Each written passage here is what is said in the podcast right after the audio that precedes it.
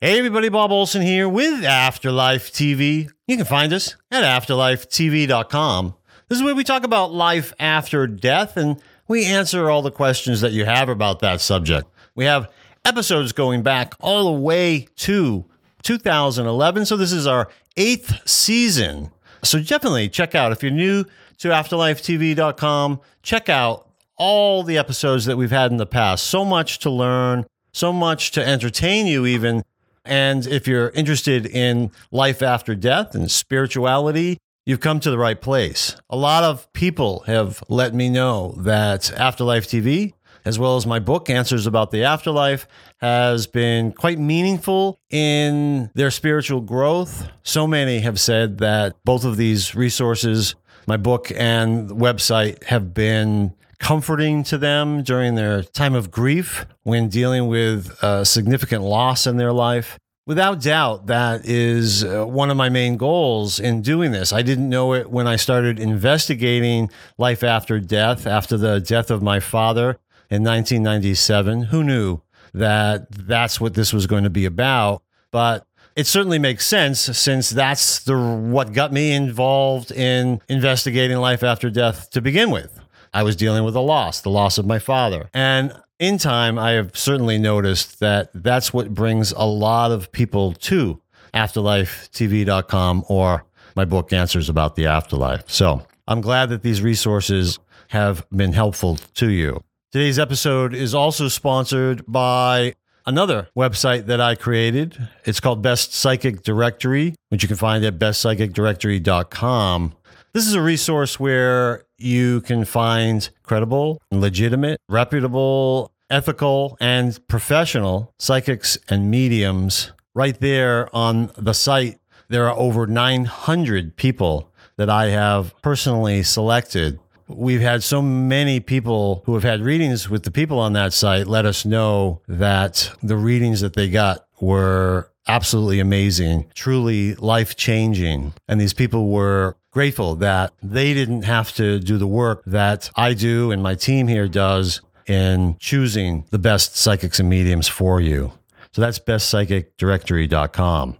Now, in our last episode, I mentioned that Melissa and I just returned from Ireland about a week ago. We were traveling with friends, including Dr. Brian Weiss and his wife Carol. You probably know him because I interviewed him a few years ago, but most of you are aware of Dr. Brian Weiss because, well, he's been all over television and uh, in the media of all sorts.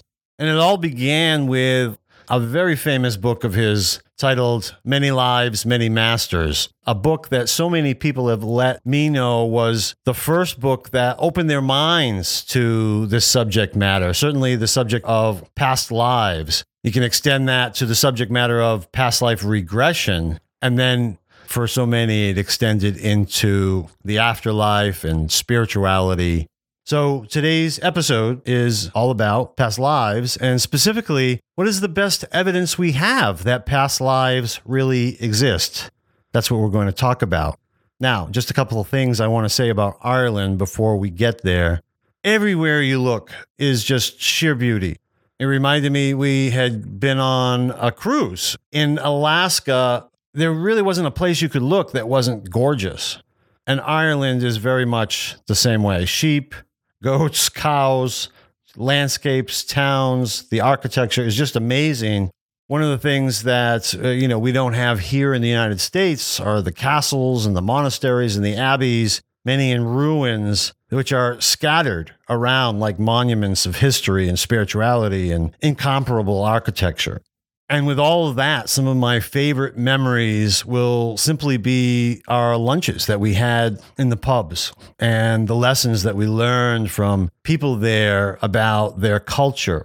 And we even got some lessons about stouts and whiskey and how to make a proper Irish coffee. It was a lot of fun. It was a lot of fun for our whole group. And these are some of the things I'll never forget, but mostly because of the people of Ireland.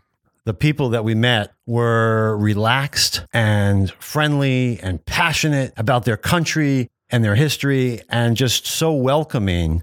One of the things I noticed was that uh, whenever we went to a pub or restaurant, they really want you to take your time while you're eating and enjoying the food and the company.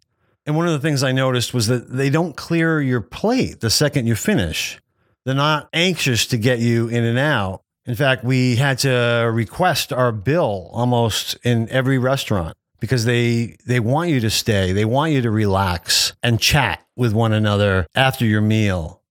I love New England, which is where I live here in the US, but in many restaurants, I'll have to say, you, you, you do feel like the goal that they have is to get you in and get you out so that they can get another customer in that table as soon as possible. And I, I think that's not just true for New England. I think that's true for a lot of uh, places in the United States, certainly within the cities. And it's just something we noticed and uh, appreciated in Ireland again, I think that just goes back to the people and the culture and what they are like there. So, people of Ireland, yeah, have my admiration and gratitude for welcoming us and treating us with kindness and sharing your extraordinary home with us. So, thank you very much for that. Okay, so let's talk about past lives. Having investigated the afterlife for about two decades now, one thing I've learned is that people of religion are more comfortable talking about past lives than they are reincarnation. Now, why is this? I, I think it's a religious thing. Early in my investigation, I used to interview people about their beliefs and experiences around life after death. And I would always ask two questions. Early in the interview, I would ask, do you believe in reincarnation? And immediately they would answer, No, no, I don't believe in reincarnation. And then later in the interview, and without fail, these same people, when I asked, Do you believe in past lives? they would always answer, Yes, yes, I believe in past lives. So I always thought that was really interesting. So, again, today's question is What's the best evidence of past lives? And my answer that you're going to hear comes from my book, Answers About the Afterlife by Bob Olson. This is from the audiobook. I'm going to play a clip and you'll hear what I wrote in answer to that question. What evidence is there for reincarnation and past lives? The most compelling evidence we have for reincarnation and past lives is from past life regressions and past life memories. Past life regression the first evidence we have for past lives, and therefore reincarnation, is past life regression. I put this evidence first because anyone can experience a past life regression. A past life regression is when a person is guided into a meditative state of mind with verbal imagery and then experiences a past life through hypnotic suggestion. Hypnotic suggestion, however, only suggests the direction to take your focus without offering any details of what that experience will be like. For example, the hypnotic regressionist might suggest that a person remember their most recent past life. The key is that the regressionist is not making any suggestions of what that most recent past life looks like, sounds like, smells like, tastes like, or feels like. The hypnotic suggestion is merely the vehicle that steers them to that past life memory by suggesting the person go there. I have experienced past life regressions myself, these are some of the most eye opening, life changing experiences of my life. In my first regression, I could feel what it felt like to be in the body of a guy named George from a Celtic land in 1643. I had an inner knowing of what his personality was like joyful, friendly, and happy go lucky. And when English soldiers ambushed George's townspeople during a parade, killing many of his friends, I relived the frenzy in my mind. I could feel the grief and horror that George felt during that experience and after it. And I literally had a visceral experience in the regressionist's office where I cried, shivered, and shook. While this description doesn't paint an attractive picture, this was a fascinating experience that taught me a lot. Even more than that, this experience gave me evidence of past lives and reincarnation. It was a personal experience that provided me with a knowing about past lives meaning I know that past lives exist. Of course, it was my experience and therefore my evidence, meaning it would not serve as evidence for anyone else. In order for past life regression to be evidence for other people, each person needs to experience it for himself or herself. Nevertheless, it is persuasive evidence that past lives exist. Past life memory. The second evidence for past lives is past life memory.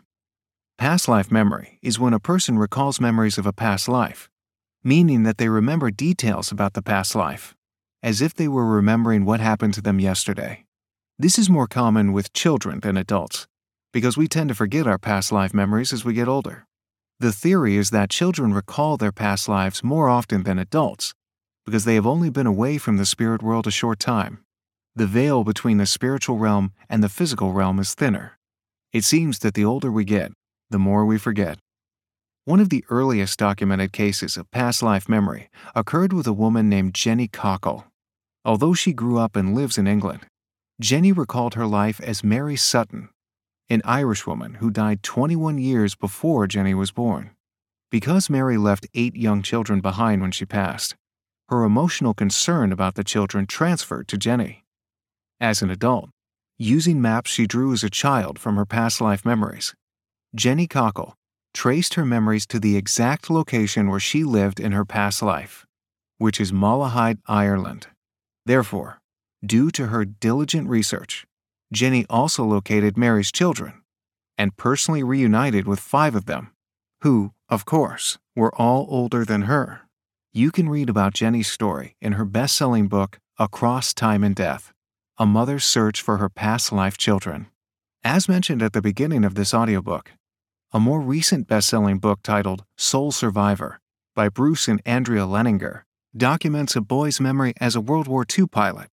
The story is significant because the boy's parents eventually researched their son's claims.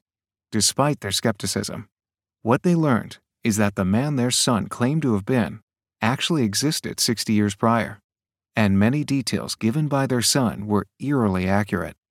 Cases like these offer compelling evidence of past lives. Although someone might argue that there could be other reasons why these children know this information that was verified to be true. For example, a spirit might have impressed these memories upon the susceptible children's minds. The people who remember these memories typically feel they are past life memories because of the emotion they feel in connection with them. Consequently, they instinctively feel that they were these people from this recent lifetime. If you suspect that your child is having memories from a past life, Carol Bowman's book, Children's Past Lives How Past Life Memories Affect Your Child, is an insightful resource. Okay, that is a clip from the audiobook of my book, Answers About the Afterlife. So the audiobook is now available. If you haven't yet heard that, uh, it's been out for a couple months now, maybe. A couple things I want to mention about that clip. One is the voiceover artist doesn't say Jenny Cockell's name correctly. It's it's Jenny Cockell. I made that same mistake when I interviewed her, and I should have caught it when I edited the audiobook version and listened to everything, but there was, I don't know, seven or eight hours of audio, and somehow I missed that. So it's Jenny Cockell. Highly recommend that book. It's one of Melissa's favorite books, Across Time and Death A Mother's Search for Her Past Life Children. I will put the interview I did with Jenny in the show notes so that you can watch that either for the first time or if you watched it a long time ago. It's certainly worth watching again. I also want to mention something else that was mentioned in the clip, which is I talked about a book called Soul Survivor, which is about a boy's past life memories. Uh, another book came out after my book was released. And so I'll give you the title of that also. Similar thing where a boy had some past life memories. In this case, his mother wrote the book. And it's called The Boy Who Knew Too Much and it's written by Kathy Byrd. Kathy with a C and Byrd B Y R D. And there'll be links to that book as well in the show notes. It's a fascinating account about a toddler who became obsessed with baseball. And then he remembers being Lou Gehrig, of all people, from another lifetime. Great book, The Boy Who Knew Too Much. Now I'm just going to play a short clip from Brian Weiss. It's an interview I did with him a while back. And this is specifically to discuss challenging experiences and conditions that we come into this life with. I think that any of you who wonder why you came into this world with certain parents or physical ailments, this might help you to see it from a new perspective. I love the way Brian describes it It's something that I learned in my own investigation of life after death. So I, I asked him about it in the interview, and I don't think anybody has answered this question better. So let's listen to that. You know, I've always kind of thought, you know, that we come into these lifetimes with, with certain things that we wanted to experience, and that, you know, over time, over hundreds or thousands of lives, we will experience opposite sides of, of, of every virtue, you know, that sort of a thing. Uh, do you believe in that sort of thing, or have you recognized that sort of thing with a lot of your clients? That one time they might experience joy, a lot, you know, a lot of joy, and another another lifetime they might experience a lot of depression, or you know, another time they were a caregiver, and another time they needed care, that sort of thing. Exactly, and that's a very important way of learning. That some people come back, and they, for one reason or another, are impaired in some way. Often, it can be physically, like cerebral palsy or something like that. Yep. It can be psychologically. There, it doesn't matter because sometimes you say, okay, I'm going to feel what that's like. I want, I need to experience that, or I need to experience what it's like to receive love. I've spent so many lifetimes giving it and being a, you know, a caregiver, a, a nun, or this or that. Right. And now I need to be impaired so that I can learn how to receive love and at the same time to give other people the opportunity to express caring and love and compassion. Yeah. And so we do oscillate that way. That's part of our learning. Yeah. Absolutely. And I think that the end is still the same. The end is still um, to graduate at some level, and the oscillations lessen as you become more and more advanced. But um, that's not karma, that's just need to experience certain situations. Wow. I love hearing Brian explain things. And in this case, such a brief and succinct way, gets right to the point. I love that he says at the end, it's not about karma.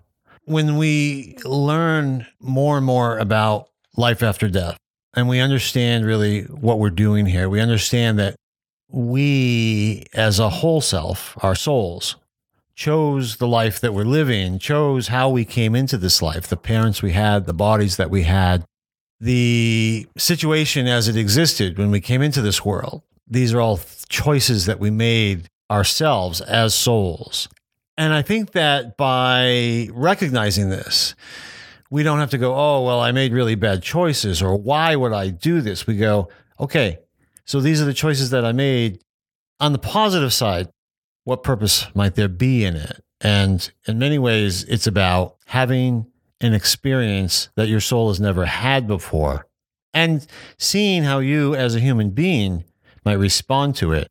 In many cases, the people that I've found who are the happiest in spite of challenging circumstances are those that, without doubt, lived in the present moment and leaned into their experience.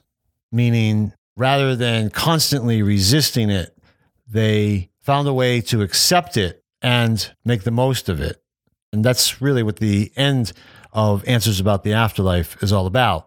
That was certainly the lesson that I took away from it. If you haven't read the very last chapter or last section of Answers About the Afterlife, you might want to pick that up again and check that out. Finally, I'm just going to mention that if you haven't read Many Lives, Many Masters, I highly recommend it. And then if you have, check out Brian's other books. I also want to mention that Brian and his wife, Carol, also offer a week long training program for people who want to learn how to facilitate past life regression and therapy work. And I will link to the episode where I discussed my own experience taking that training a few years ago. So that's it for this week. Please let me know how this episode resonated with you via social media, email, or in the comments section right there on afterlifetv.com below the video. Please visit our sponsor, bestpsychicdirectory.com, or visit my author website, bobolson.com. I wish you love and joy every single day, and I'll see you next week. Thank you. Bye. That's all for another fantastic Afterlife TV episode. Bob couldn't be happier. If you enjoyed this episode as much as Bob, please leave a comment on AfterlifeTV.com, Facebook, Twitter, or YouTube. And don't forget to check out Bob's book, Answers About the Afterlife. Thanks for watching Afterlife TV.